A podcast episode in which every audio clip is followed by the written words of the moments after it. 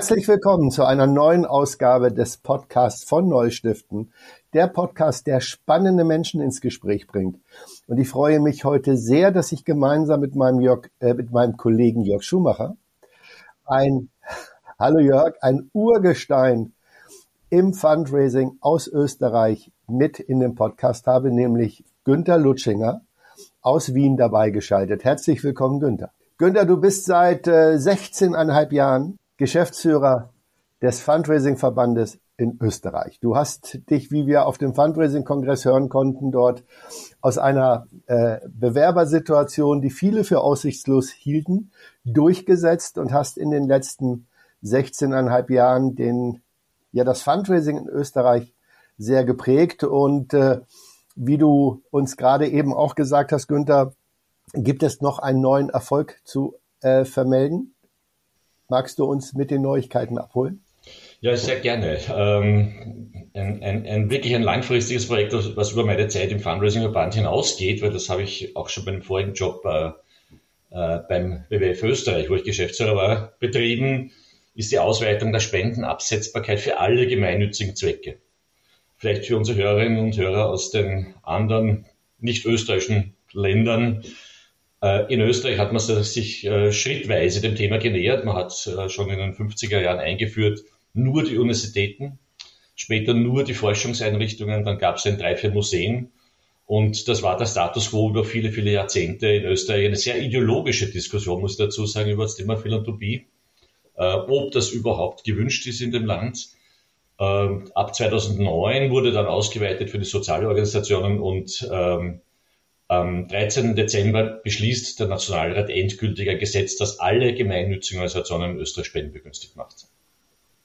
Also eigentlich etwas, was äh, in den angrenzenden äh, Ländern selbstverständlich ist. Alles, was der Gesellschaft dient, ist steuerbefreit. Und ihr habt in Österreich jetzt quasi diese Treppe von unten nach oben erklommen und äh, habt es endlich nach 50 Jahren geschafft. Günther, was, was ist aus deiner Sicht eigentlich der Grund, warum Österreich das Thema Gemeinnützigkeit politisch so sperrig anfasst? Ja, Österreich hat, glaube ich, in, in, ist in zwei Bereichen vielleicht anders als etwa Deutschland oder die Schweiz. Das eine ist, wir haben ein sehr hierarchisches Weltbild über die Gesellschaft. Also wir haben einen Kaiser lange Zeit gehabt und wir haben jetzt äh, ähnliche äh, Personen, die heißen der Bundeskanzler inzwischen. Äh, wir schauen auf und hoffen, dass die Regierung alle unsere Probleme löst. Also Eigeninitiative wurde nie sehr groß geschrieben. Das ist, glaube ich, ein Punkt, der nach wie vor fortwirkt, wenn es um Thema Philanthropie oder eine Kultur des Gebens in Österreich geht. Da arbeiten wir uns so quasi in die Gesellschaft hinein oder mit der Gesellschaft auch ein neues Eigenverständnis des Bürgers zu erzielen. Und das Zweite ist, dass ähm, wir ähm, durchaus auch politisch immer auch die Diskussion hatten, viel stärker als etwa äh, auch in Deutschland oder in anderen äh, europäischen Ländern, außer aus Ausnahme ist Schweden, wo das ähnlich gelaufen ist, äh, dass die Politik eigentlich auch nicht wollte, dass die Bürger sich einmischen. Also sozusagen Initiative der, der, der Bürger stört ja auch das politische Gleichgewicht bekanntermaßen. Ähm, und insofern war ideologisch auch immer die Diskussion, die Spendenbegünstigung würde ja mehr Engagement erzeugen. Und das war nie ein Regierungskonsens. Das ist es eigentlich erst in den letzten Jahren geworden. Lieber Günther, nun, du hast es gerade gesagt, Kanzler und Kaiser. Spätestens seit dem letzten Kanzler weiß man, niemand ist unfehlbar. Ähm, du bist immer davon überzeugt gewesen, dass das eine ganz wichtige Säule ist, auch gerade in Österreich. Glaubst du, dass das jetzt auch verbunden mit den Skandalen um eben äh, Kanzler Kurz auch der Durchbruch ist? Also dass auch das generell in Österreich akzeptiert werden wird, dass die Zivilgesellschaft hier mehr tun muss? Mhm. Ähm, äh, absolut. Es hat vielleicht weniger mit dem, äh, unserem Ex-Kanzler zu tun. Was es schon damit zu tun hat, wir haben ja mit der Ausweitung 2009 auf die mildtätigen äh, Gemein, also äh, mildtätigen Organisationen, groß, die großen Hilfsorganisationen sind 2009 spendenbegünstigt geworden und seit damals hat sich das Spendenvolumen in Österreich verdreifacht. Also man hat gesehen, Spendenabsetzbarkeit wirkt, also die Menschen geben größere Beträge. Wir haben den Trend, äh, wie auch in vielen anderen europäischen Ländern, die Durchschnittsspende steigt. Äh, die Zahl der Spender steigt natürlich nicht durch die Absetzbarkeit, sondern die Durchschnittsspende steigt.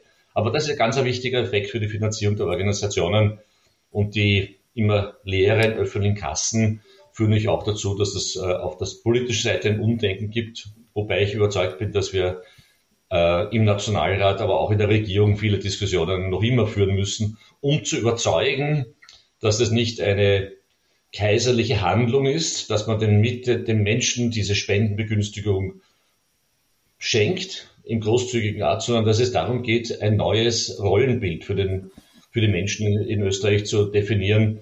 Und das reicht ja über das Geldspenden hinaus. Da geht es um freiwilligen, freiwilligen Themen, da geht es natürlich auch um klassische Philanthropie von Großspendern. All das, äh, da haben wir noch ähm, ja, Aufholbedarf, wenn man sich die Zahlen anschaut. Ja, nun hast du immer oder stehst immer dafür für eine starke Rolle äh, in diesem Bereich. Äh, wir haben es gerade gehört, 16,5 Jahre. Äh, du hast vorhin erzählt, keiner weiß so genau, 17 oder 16 oder 16,5. Also auf jeden Fall so lange schon dabei. Was ist für dich so ein, äh, so ein Highlight äh, deiner Karriere beim österreichischen Fundraising-Verband gewesen? Ich glaube, das, was sie in den letzten Jahren get getan hat und wenn ich da ein bisschen mithelfen durfte, dann würde es mich sehr freuen, ist, die Szene hat sich eigentlich zusammengeschlossen. Also wir sehen äh, innerhalb, äh, ich komme aus dem Umweltbereich, die Umweltorganisationen waren immer schon, wir sind nicht sehr viele in Österreich, äh, sehr, haben sehr eng kooperiert.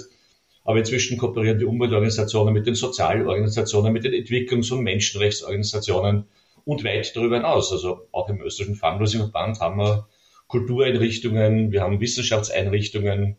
Ähm, und dieses ähm, Denken auch, dass wir gemeinsam mehr erreichen können, wenn wir uns sozusagen in Kampagnen, in politischen Projekten zusammenschließen, das hat sich in den letzten Jahren, Jahrzehnten äh, wirklich gut entwickelt. Und wie gesagt, wenn ich da ein bisschen was dazu beigetragen habe, diese Organisationen auch im Fundraising-Verband zu vereinigen, dann hätte es mich, würde es mich freuen. Aber Günther, als du mit dem Gedanken gestartet bist, äh, auch gerade die, die Organisationsseite zu stärken, dann, du hast ja gerade beschrieben, so richtig zusammengearbeitet, abgestimmt haben sich die NGOs in Österreich nicht.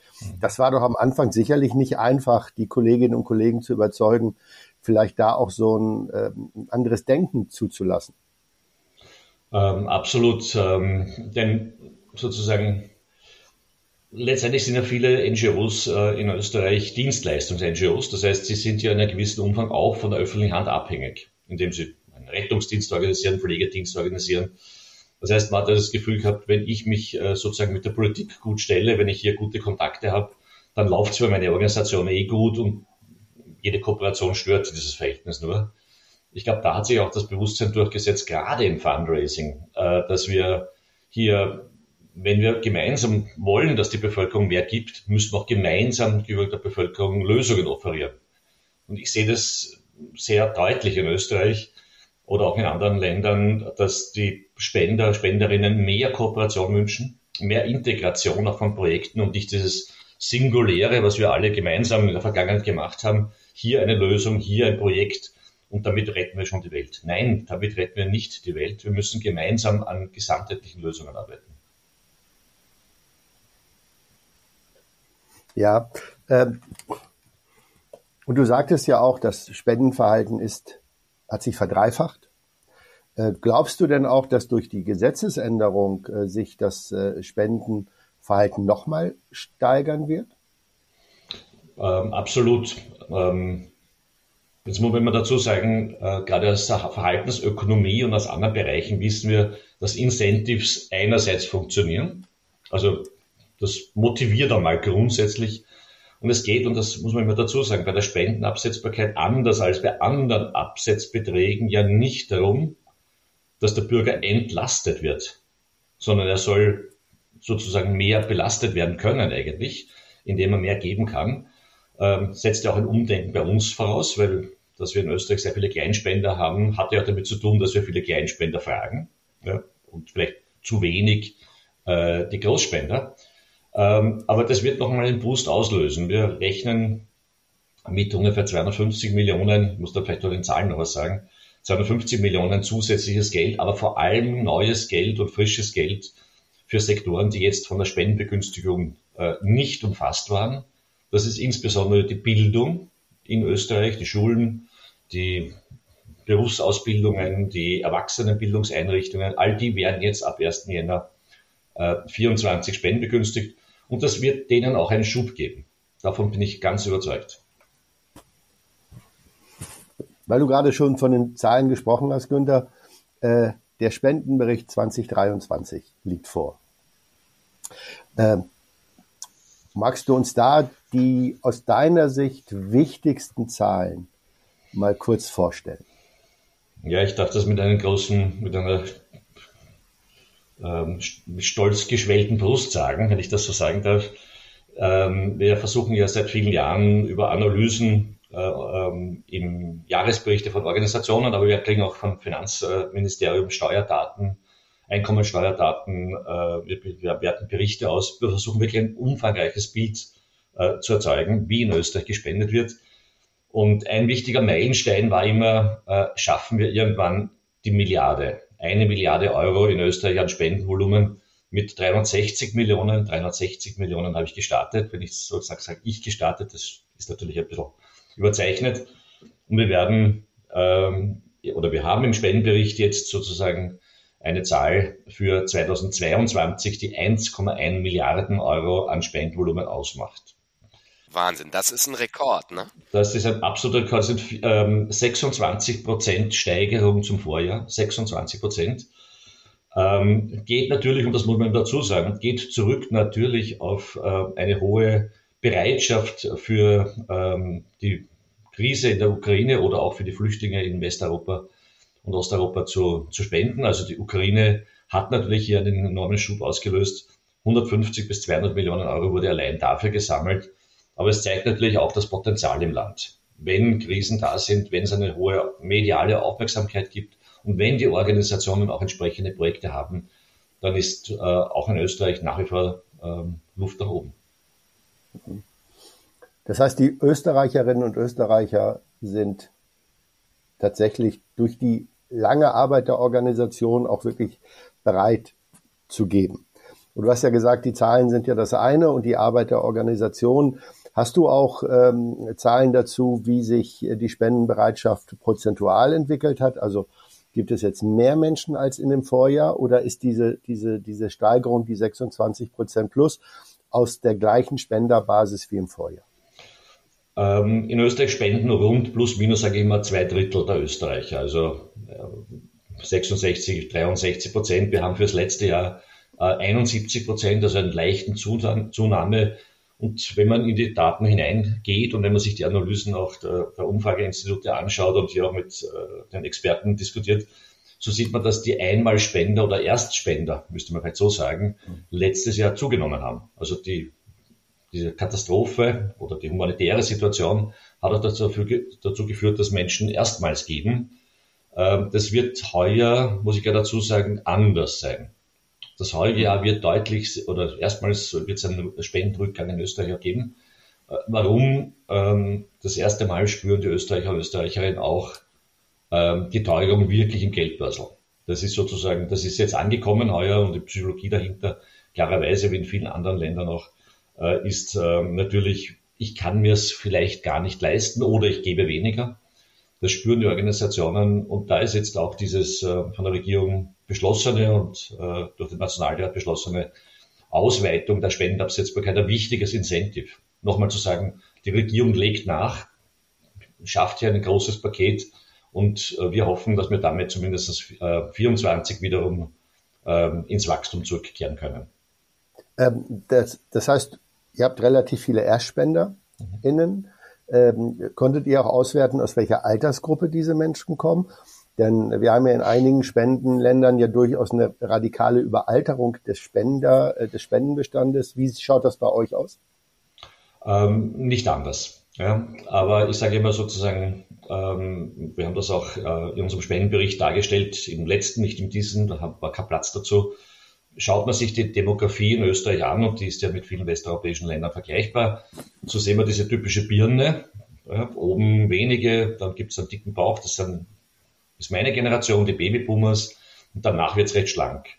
Aber die Babyboomers, die kommen ja jetzt in dieses spendenaffine Alter, gehen in Pension, haben regelmäßiges Einkommen, die Kinder sind aus dem Haus, es kommen andere Themen rein. Äh, da ist, sind wir eigentlich, kommen wir in die Phase, ähm, wo es weiter bergauf gehen sollte auch mit, den, mit der Anzahl der Spenden, der Spenderinnen, die sich engagieren. Klar, das wird ja auch in der Fundraising-Szene viel diskutiert. Die Babyboomer sind ein bisschen kritischer, die wollen mehr Transparenz, ähm, die wollen umfangreichere Lösungen. Es ist eine andere Generation. Aber die ist die große, die jetzt auch da ist, ähm, die wir erreichen müssen. Wir haben zwar zwischen 24 und 30 Prozent aller jungen Menschen spenden in Österreich auch, also durchaus ein hoher Anteil, äh, sind kleine Beträge oft, ähm, äh, sind vielleicht ja, regionale Projekte, aber auch andere Themen. Aber letztendlich, wenn ich sage, was finanziert die Organisationen, so sind es die Babyboomers. Und ich glaube, dort sich auch hin zu fokussieren und damit auch zu arbeiten, ähm, ist eine riesige Aufgabe für die nächsten Jahrzehnte. Und es ist gleichzeitig auch natürlich eine Riesenchance, weil das ja auch eine, eine Generation ist, die zahlenmäßig auch, auch sehr stark ist, wie wir ja in den Rentenprognosen negativerweise sehen. Aber fürs Fundraising heißt das natürlich mehr Menschen, die äh, aus ihren Kostenbelastungen heraus sind und in den Ruhestand gehen. Das ist ja natürlich schon eine großartige Möglichkeit. Gibt es weitere Zahlen, äh, Günther, die dich bei dem Spendenbericht oder die du interessant findest in eurem Spendenbericht? Ja, ich, ich nehme zwei Themen noch raus, wenn wir jetzt so was über die Demografie gesprochen haben. In Österreich steigen äh, die gemeinnützigen Zuwendungen aus Testamenten an gemeinnützige Organisationen, also testamentarische Zuwendungen, ähm, äh, haben letztes Jahr mit 120 Millionen von diesen 1,1 Millionen, 120 Millionen äh, kamen schon aus Erbschaften und wir wissen wiederum aus der Demografie, aber auch von den von den Volumina, die vererbt werden, das wird ein immer größeres Thema werden in Österreich. Also die Alterspyramide äh, und auch die Zahl der Menschen, die keine Erben haben oder auch keine ähm, äh, Nachkommen, wo, denen sie das Erbe auch weitergeben wollen. Da ist ein, ein enormes äh, Potenzial da. Da ist es wichtig, dass wir informieren, dass wir auch unsere Projekte an diese Zielgruppe herantragen. Äh, und das wird uns langfristig äh, auch einen großen Anteil des Spendenvolumens in Österreich ausmachen. Also das ist ein Trend, den sieht man auch sozusagen in, bei den meisten oder bei vielen Organisationen, vor allem jene, die natürlich auch mit Informationsveranstaltungen, mit gemeinsamen Kampagnen, dann haben wir ja eine eigene Kampagne mit Vergiss mir nicht seit zehn Jahren laufen, dass hier auch sozusagen das auch ankommt. Ein zweites Thema sozusagen, äh, wenn ich zum Thema Philanthropie und zu Großspenden wechseln darf. Ähm, wir haben in Österreich, und das hat mich immer sehr, sehr ähm, gewurmt, muss ich ganz ehrlich sagen. Wir haben eine soziale Asymmetrie, wenn man sich anschaut, äh, welche Einkommensklassen spenden. Je geringer die Einkommensklasse, desto höher der Spendenanteil. Sind wir bei 1,5 Prozent des Einkommens bei den unteren Einkommensklassen. Und wenn wir raufgehen auf die vermögenden oder höheren Einkommensklassen, geht das runter deutlich unter 1 Prozent oder sogar deutlich weniger. Und das ist eine Asymmetrie, die wir in den Nachbarländern in Deutschland oder Schweiz nicht sehen, muss ich dazu sagen. Da ist wirklich ein Gap entstanden, äh, hat aus der Geschichte heraus zu tun. Vermögende finden auch, dass der Staat alles machen soll und sie sehen ja gar keine Rolle für sich etc. etc. Also da gibt's, kann man viel darüber diskutieren, warum das in Österreich ist. Das, ich glaube, man muss es ändern, man muss es ansprechen, weil es kann nicht sein, äh, dass äh, ich sage mal die Mindestrentnerinnen die anderen Mindestrentnerinnen in Österreich finanzieren. Also das ist ein Thema. Und wenn man sozusagen, äh, wir haben jetzt eine größere Studie dieses Jahr oder mehrere große Studien gemacht zum Thema Großspender Fundraising, Philanthropie in Österreich äh, und werden ähm, hier weiterarbeiten, um das wirklich das Thema in den nächsten Jahren äh, voranzutreiben. Das, was wir sehen, ist, äh, dass äh, im heutigen Jahr, also 2023, wir rund 60 bis 70 Millionen Euro an Großspenden gesehen haben, die medial bekannt geworden sind. Also da mag schon das eine oder andere äh, nicht äh, aufscheinen. Das aber die Top 3. Das sind alles Menschen, die zweistellige Millionenbeträge gegeben haben, aus der USA kommen, aus der Schweiz kommen oder aus Deutschland kommen. Und auch das ist eine Asymmetrie, so, so sehr das den österreichischen Finanzminister vielleicht freut, dass der deutsche Finanzminister oder der Schweizer oder der amerikanische hier mitzahlt. Ich finde das eine Asymmetrie und ich finde das eine Aufgabe für uns als gemeinnützigen Sektor, die richtigen Angebote äh, an die Vermögenden des Landes äh, auch zu richten, sich hier sozial oder im Umweltbereich oder in anderen Themen, Wissenschaft, Forschung, Kultur zu engagieren. Ja, da würde ich, genau, da würde ich gerne einhaken. Du hast es gesagt. Äh, Andreas, es ist eigentlich dein Bereich, deswegen auch ein bisschen an dich gefragt. Ich habe wahrgenommen als Journalist, dass es genau wie du sagst, auch unter vermögenden Österreichern so eine Art Spendenbashing äh, gibt. Also wenn einer was gegeben hat, dann sagen die anderen, bist du verrückt? Äh, warum machst du das? Das ist, äh, das gibt es in Deutschland in der Form nicht, Andreas, glaube ich, ne? Obwohl es da auch so Ansätze gibt. Aber wie, wie, wie begegnet man dem? Mal eine Frage an euch beide, vielleicht an Andreas zuerst. Ja, also ich, also wir haben ja äh, aufgrund der, der Vermittlung von Günther vor einiger Zeit ja auch diese Vermögendenstudie in dem Podcast Neustiften vorgestellt. Ganz genau. Und ich genau. glaube tatsächlich, ähm, es gibt ganz viele Gemeinsamkeiten, was Philanthropinnen und Philanthropen betrifft, nämlich äh, dass ähm, äh, zum einen vermögende Menschen mit ihrem Engagement sehr neidisch und sehr kritisch von der Öffentlichkeit betrachtet werden. Das haben wir, das haben wir auch in der Schweiz übrigens, äh, in Deutschland und Österreich immer sehr deutlich. Und das äh, finden die Menschen natürlich schade, weil gerade die, die sich philanthropisch engagieren, aus einer inneren Überzeugung heraus, das für ein Stück unfair halten. Was aber in Österreich aus meiner Erfahrung etwas ganz Besonderes ist, ist, dass diese Haltung von einigen Vermögenden, die nicht spenden, die haben wir ja in den anderen deutschsprachigen Ländern auch oder auch weltweit. Spendet ja nicht jeder, der vermögend ist. Diese Haltung in Österreich, Spenderinnen und Spender auch negativ zu kommentieren, das haben wir in der Schweiz und in Deutschland nicht, weil da gibt es aus meiner Sicht, Günther, so ein Grundverständnis, Spenden ist per se gut. Wenn die anderen das machen, halte ich lieber die Klappe. Äh, nur in Österreich ist es häufig mal so, dass jemand sagt, wie, wie, Jörg ja schon sagte, ja, bist du denn bescheuert, dein gutes Geld äh, da, da hineinzugeben. Äh, das ist, glaube ich, so meine Einschätzung. Günther, wie, wie siehst du das? Ja, das eine ist die mediale Wahrnehmung. Also die Medien in Österreich schreiben sicher nicht sehr positiv, wenn jemand rausgeht und sagt, ich spende fünf Millionen für eine Einrichtung. Das ist eher interessant vielleicht, wenn es ein Deutscher oder ein Schweizer oder eine Amerikanerin äh, macht. Warum machen die das? Wir Österreich würden ja nie auf diese doofe Idee kommen. Ähm, das ist das eine. Aber das andere ist, äh, und das hat ja auch diese Studie, äh, die Andreas ja gerade angesprochen hat, auch erbracht, dass viele sagen, naja, ich spende ja deswegen nicht, weil ich ja glaube, dass der Staat eh alles macht. Also ein sehr staatszentriertes Bild, auch bei den Vermögen. Das, was du erzählt hattest, Kaiser, Kaisermäßig. Genau, genau. Der Kaiser, ich habe selber mit Vermögen ja immer wieder zu tun und auch da kam das immer wieder, äh, ihr habt eine tolle Idee, ihr braucht wirklich viel Geld. Ähm, in diesen Ratgebergesprächen, die man führt, hört man dann oft, äh, ich helfe dir gerne beim Herrn Minister oder bei der Frau Ministerin oder beim Herrn Landeshauptmann, das Geld zu bekommen. Bevor man darauf sagt, let's do it. Also machen wir es vielleicht auch gleich gemeinsam. Ich hätte das Geld, du hast die Idee, du hast die Projekte, machen wir gemeinsam. Und diesen Mindset muss man, glaube ich, in Zukunft auch äh, beeinflussen, auch ändern. Ähm, jetzt auch um eine vielleicht ist es jetzt konnotiert schon, aber eine Bürgergesellschaft zu erzeugen. Also Menschen, die sich einbringen, regional in Bürgerstiftungen oder in anderen Bereichen. Das fehlt alles in Österreich. Und ich finde, das ist ein, eine wichtige Aufgabe für die nächsten Jahre, sozusagen die Kleinspender haben abgeholt, aber auch die Großspender mit ins Boot zu bringen. Jetzt, jetzt, jetzt hinterlässt du ja ein gut bestelltes Haus. Ich glaube, so heißt das, ne? wenn man ja äh, so, wenn man so einen Nachruf oder so eine Abschiedsrede hört. Na, kein äh, Nachruf, genau.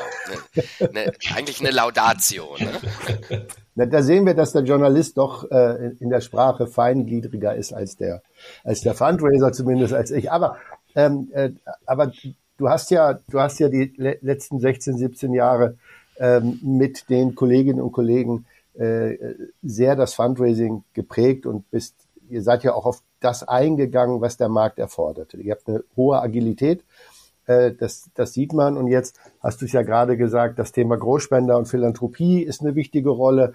Und deine Nachfolgerin, die Ruth Williams, ist ja auch eine Person, die genau in dieser Zielgruppe auch wahnsinnig gut vernetzt ist. Was siehst du denn jetzt in der Zukunft, äh, Günther, äh, als große Herausforderung im Fundraising, vielleicht auch nicht nur in Österreich, sondern vielleicht insgesamt im deutschsprachigen Raum? Eine große Frage. Ja, gibt es wahrscheinlich viele Antworten auch mit dazu sagen.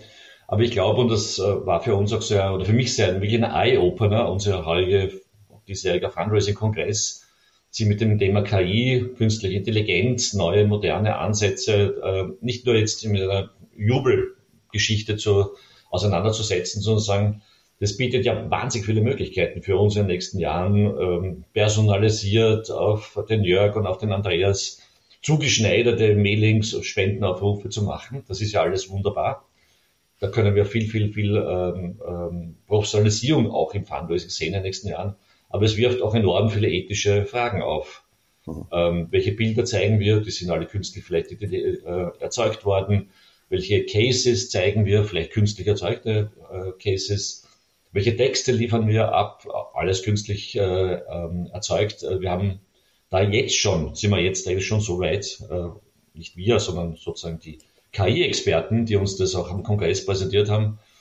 Äh, es ist alles möglich inzwischen. Und es wird jeden Tag äh, möglicher, noch intensiver darum zu arbeiten. Und ich denke, da ist eine riesige Versuchung auf der einen Seite da, in die Richtung zu gehen. Und wir müssen uns ein bisschen auch auf der anderen Seite sagen, wir stehen aber auch für das Gute in der Gesellschaft. Und da heißt es auch sozusagen darüber nachzudenken, was können wir ethisch im Fundraising vertreten. Und das fehlt uns natürlich, äh, wenn ich mal die ethischen Richtlinien global anschaue, wenn ich mir die ethischen Richtlinien in Deutschland, der Schweiz oder Österreich anschaue, dann kann das natürlich noch gar nicht drinnen sein, weil KI hat es vor einem Jahr, haben wir das erste Mal gemeinsam erfahren, dass ChatGPT gibt. Also da müssen wir, glaube ich, auch von der Seite der Verbände, auch von Seiten der, der, der Organisationen wirklich darüber nachdenken, wo sind unsere ethischen Grenzen für die Zukunft, für das die Türe, die jetzt aufgestoßen wird. Lieber Günther, zum, zum Abschluss noch eine zutiefst journalistische Frage. Wenn man so ein Gespräch führt mit jemandem wie dir, der 16,5 Jahre, 17, wie auch immer, Urgestein in so einem Verband ist, dann ist es immer schön, die, die, die Highlights zu hören. Aber was ich auch ganz gerne von dir wüsste, wäre deine schlimmste Panne oder deine peinlichste Begebenheit, wo du sagst, ai, ai, ai, das war keine Glanzleistung. Magst du uns das ja, erzählen? Also genug. Also wir würden wahrscheinlich den Rahmen dieser Sendung sprengen. ähm, aber ich, ich, ich sage sozusagen etwas, was äh, vielleicht eine Peinlichkeit-Geschichte ist, aber was, äh, ähm, was Rückschläge oder Niederlagen betrifft. Das ist, glaube ich, auch wichtig. Ja. Ja. Äh, ich bin überzeugt und bin also ein bisschen ein Zahlenmensch, ähm, dass Benchmarking im Fundraising ein wichtiges Thema ist. Ähm, das sind wir alle, ja. Drei äh, Initiativen zum Teil mit dem deutschen Verband, auch mit dem Schweizer Verband, haben wir gemeinsam Benchmark-Projekte immer wieder losgetreten und angeschoben. Äh, summa summarum sind alle gescheitert. Ähm, also wenn ich sage, ich habe sozusagen auch für meine Mitglieder Geld verbrannt, dann war es in diesem Bereich äh, oder ausgegeben, ohne dass dann ein Mehrwert entstanden ist. Und ich glaube, das zeigt aber auch ein bisschen ein Bild auf uns selber, ähm, wie wir sozusagen, ja, wir hätten alle gerne Kennzahlen von den anderen. Aber wenn es darum geht, die eigenen Kennzahlen am Tisch zu legen, auch anonymisiert und alles, haben alles wunderbar gemacht, ja, ähm, dann ist es doch so, dass man lieber nicht gemessen werden möchte, weil das könnte ja auch äh, ähm, vielleicht äh, nicht so gut sein. Und da kann ich nur meinen Kolleginnen und Kollegen oder allen immer ausrichten, äh, aus diesen Fehlern, aus diesen vielleicht Zielverfehlungen lernt man ja letztendlich. Also wenn ich nicht weiß, wohin ich segel, wie soll ich wissen, dass ich in die falsche Richtung segel? Absolut. Also insofern äh, ein, noch einmal ein Plädoyer auch nach 16, 17 Jahren gescheiterte Versuche, Benchmarks in Österreich einzuführen oder mitzuhelfen, dass das im deutschsprachigen Raum steht. Äh, mein Appell, vielleicht versucht es noch einmal. Vielen Dank. Ja, dann recht herzlichen Dank, Günther, für diesen Podcast. Genieße, genieße die Zeit nach dem Verband. Ja, ganz kurze, ganz Moment, ganz wichtige journalistische Frage noch, Günther. Was kommt danach? Ja, es gibt immer ein danach, logischerweise. Darum ähm, frage ich.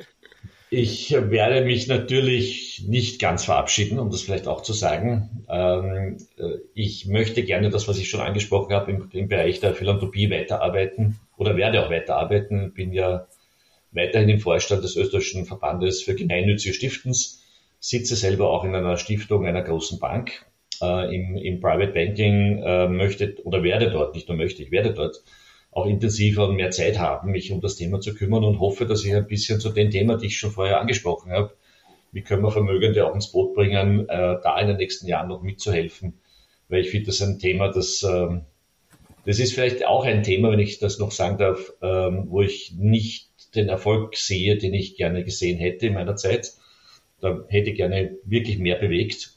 Du sprichst jetzt vom Thema Philanthropie, ja? Ich spreche von dem Thema Philanthropie, wo ich das Gefühl ja. gehabt habe, äh, wir bekommen hier vielleicht auch neue Gesetze. Wir haben einen Verband gegründet. Es gibt Stiftungen, die gegründet werden. Aber in Wirklichkeit, muss man ehrlich sagen, ist sie ja den ersten Schritt eines langen Weges gegangen, erst in dem Thema Philanthropie. Und da werde ich den zweiten Schritt äh, ab nächstes Jahr auch gehen. Auch, auch eine lange Reise beginnt mit einem ersten Schritt, lieber Günther. Und wir freuen uns sehr, dass wir dann deine philanthropischen Erfahrungen aus Österreich im nächsten Jahr hier im Podcast wieder teilen können. Es war toll, dass du die Zeit für uns genommen hast. Herzlichen Glückwunsch zu den Zahlen und zu den Erfolgen. Alles Gute für dich und danke, dass du im Podcast bist. Tschüss. Vielen Dank. Tschüss. Tschüss. Tschüss. Vielen herzlichen Dank.